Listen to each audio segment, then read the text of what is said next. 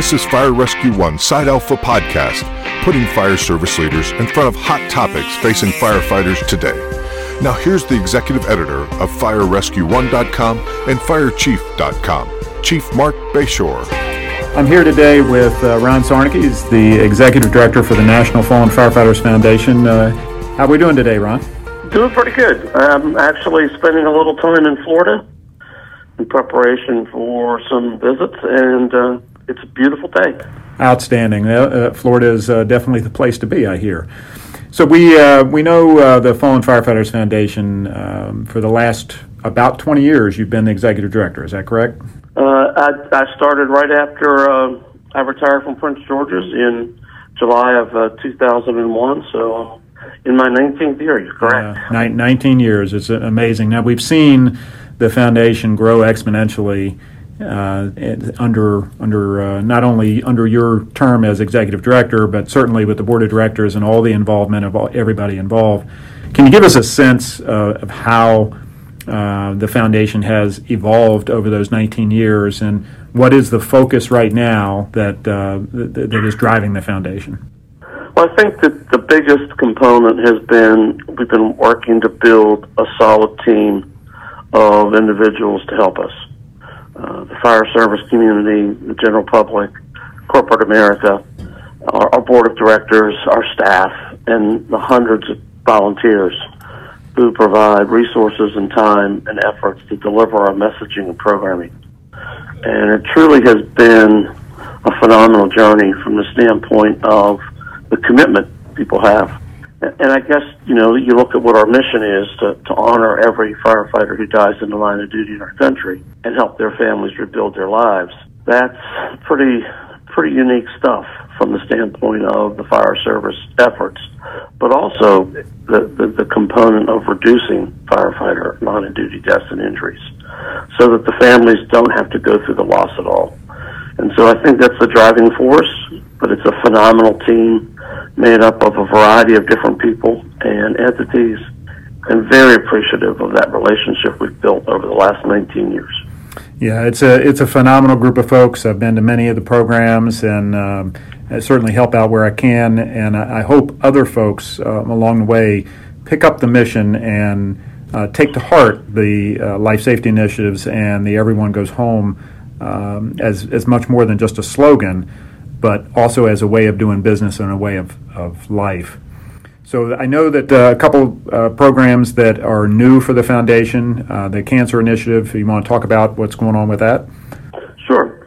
So it's interesting because when we came to again Florida, Tampa for the Tampa Two Summit in 2014, there was a lot of discussion about uh, the cancer efforts that were underway and that there needed to be more push and more research and more efforts. And so the foundation began to promote a lot of the work that was being done by other organizations as well, because this is a, a team effort. It isn't just the foundation. You know, all the national organizations are doing components of, of the prevention stuff, and we are trying to make sure that what's out there in the way of best practices and solid evidence-based research is shared, but, but also you know, kind of being the catalyst to push it. And so after Tampa 2, a lot of discussions relative to research funding and what was needed, and that included you know, the firefighter database that's being uh, created relative to injuries of firefighters, specifically with the, the, the cancer registry and others, along with corporate America stepping up to put some funding and, and support into cancer initiatives to, to prevent the occurrences and, and also, you know, the long-term care. And so the foundation has been working on that since Tampa 2. What's interesting is that as we began to do more and more of that, we, we began to get requests for support and assistance from organizations outside of the fire community. I, I mean, what I'm referring to is law enforcement, EMS, and because our charge from Congress is the National Fallen Firefighters Foundation, we, we began to get a little bit of mission creep. And it wasn't that we weren't going to help because we did. We worked with a lot of police entities. And, and uh, even we received a request from the Trauma Nurses Association on some of our behavioral health stuff. the discussion was then, well, how do we continue to provide support but not get too far out of the box with our mission? And so we came up with a, a, a new organization called the First Responder Center of Excellence. It's an affiliate of the National Fallen Firefighters Foundation.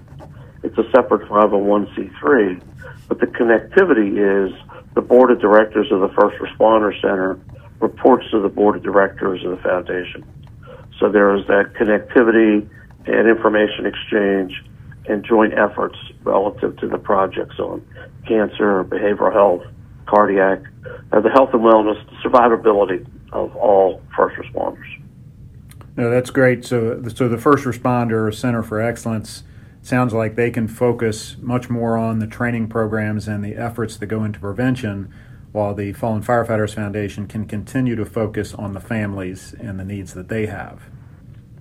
That is exactly correct because as we began to get, really as we began to be involved with the 60 life safety initiatives, we never wanted the families to feel like they weren't the prime mission of the foundation because that is what our charge is by Congress. And so we we tried to balance that uh, delicately, but but still, family needs had to come first. And so by creating this affiliate, it allows the foundation to stay focused on our fire hero families, our scholarships, our kids camps, our our wellness conferences, the Memorial Weekend, our last teams, all the projects that we do relative to preparing for, dealing with, and ultimately post firefighter line of duty death. And, and then the components relative to the prevention side. Some of them have moved to the First Responder Center. We didn't move them all because there are some components that are still integrated with what we do with departments when a line of duty death occurs, such as our chief to chief or incident commander support, and you know some of the operational pieces. So we're, we're, we're we've got a balance there, and we're trying to make sure that we have all the pieces in the right places. But it takes time, and, and to be candid, it takes resources, uh, support to do that. Sure. Yeah. No. And, nothing happens uh, for free. We we talk about um, you know, volunteer help in everything we do. But at the end of the day, even volunteer help costs money to get uh, people places, to, to get materials into their hands, and uh, get them doing uh, what, what they need to do. So, uh, certainly can respect the need for uh, funding for, for all of those things. As we look at uh, firefighter fatalities over the years, I know there had been a decrease, there had been some increases. Where are we right now uh, overall with line of duty deaths? Since the first Tampa summit in 2004 till now, we've seen a 26% reduction in firefighter deaths evaluated on the initial criteria. Wow. And that's uh, that's a big step. That absolutely. We were yeah. this the, the 2019 Memorial Weekend, we honored less than 70 firefighters who died under that traditional criteria. But in reality, we honored 119 firefighters. And that's what's changing. The, the cancer component is one. And uh, as we begin to continue to look at other occupational illnesses, post traumatic stress, the connectivity with uh, suicide, and and we're, we're we're trying to balance that with good data and as I said earlier, the, the need for evidence-based research. And so right now there, there's technically three criteria out there that we look at.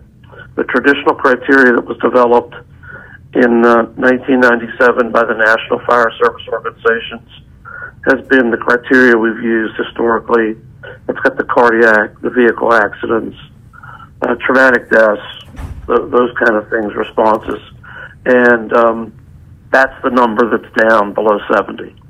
And then with the World Trade Center disease research that's been done by Dr. Howard at NIOSH and his team making the connectivity that those cancers that the first responders who went to New York and the Pentagon have been diagnosed with are a direct result of the attack on our nation, that became a game changer relative to the Public Safety Officer Benefit Program. Because PSOB, the way the legislation was written by Congress, the death has to be a direct result of an incident.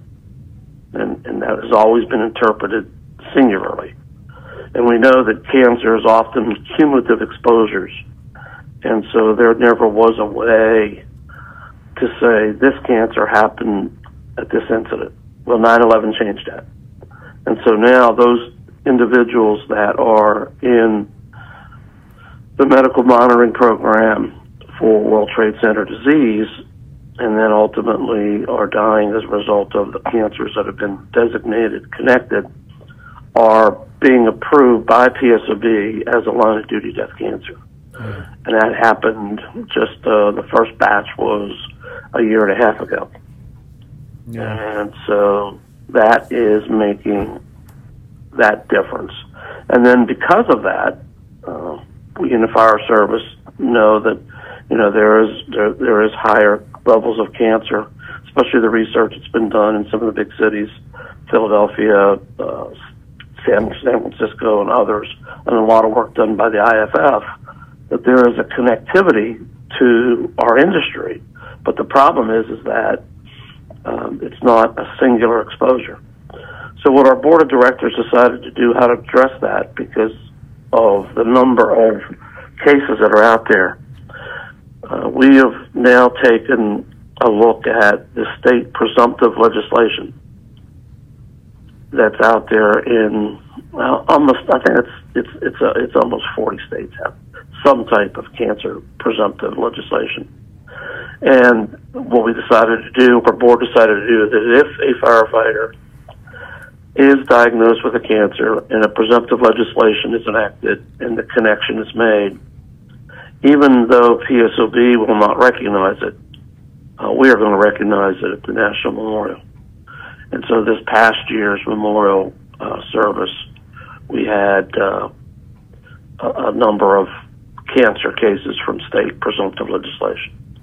So that's why we went from, you know, below 70 to 119 cases. And uh, that number is just going to keep increasing. As the, the few states that don't have presumptive legislation get it, as some of the states strengthen their presumptive legislations, and then of course, as the number of individuals that responded on 9/11 continue to be afflicted, that number is going to go up. And so, what we're anticipating is for the memorial service each year back in the 120, 140 range and then that's going to take effort because we, you know, we provide all of the efforts for the families to get there. We support all those efforts, I should say. Uh, we, we pay for their travel, we pay for their lodging, we make sure they can attend the memorial service, and it's a lot. It's a lot of pieces there, and that takes the resources, and that's why we're doing stair climbs and golf tournaments and all these other pieces out there. Yeah. Um, you know, we're, we have a very low administrative overhead. Our foundation's administrative rate is 12%, which is phenomenal in my view. Most nonprofits are in the 25 range. That's acceptable. We're half of that. And that's because we try to put the, the dollars that we raise, the support we get into programs and not, you know, uh, internal management costs. Yeah, absolutely. And that, uh, that th- those efforts are seen all over the country in uh, in the stair climbs and the different events that happen, and uh, we we appreciate everything that the foundation does to not only support the families but also uh, get the fire departments involved in the process and being part of the solution. I, I, we're running uh, low on time, but I do want to touch on one thing that you mentioned, um, and and that is firefighter suicide. Uh, we know that there's been an increasing uh, awareness of suicide, and uh, the IFF's uh, Behavioral Health Center in Maryland has begun to, I think, begun to put a dent in um, the the feeling that there's nowhere to turn for some folks. Can you talk just for a minute about what the foundation can do to help folks? uh, to, to help them deal with the, the thoughts of suicide, to help them uh, work through the process and get the help they need. Sure. And, and this is a, a, subject that is is getting a lot of momentum and attention. I think finally the stigma related to it is going away, and the connectivity to PTSD. I mean, we in the fire service see the worst in our neighborhoods. Just that's just a matter of life, and and that brings its toll on us. So there's a couple of programs the foundation has. Uh, we have a program called Stress First Aid that uh, was developed originally within the military and then transitioned to the fire service. And it's one of those programs that's being transitioned into law enforcement. Thus why we created the First Responder Center. But it's about peer intervention. That that's what we see to be the most successful. And and the analogy I'd like to make is that crew in that station sitting around that kitchen table often gets a feeling or a sense that there's something wrong with somebody, but they don't know what to do. They don't know how to interact. Now, granted, some some some of these cases come out of nowhere, but oftentimes there's financial issues or marital issues or substance abuse issues, and and if we intervene early, and the idea behind stress first aid is to give people tools to recognize some of the signs and symptoms, and and do something. It's the old TSA: if you see something, say something. And we often hear people say, I, I thought something was wrong, but I didn't know what to do, so I didn't say anything. And then the next thing you know, something tragic occurs. There's a lot of great behavioral health programs out there. Uh, you're right, the IFF and their their wellness center that uh, is in Prince George's County is a phenomenal facility, uh, but it's a residential facility. There's a lot of online help, but but the one thing I would say is before you don't jump into any program, do some homework.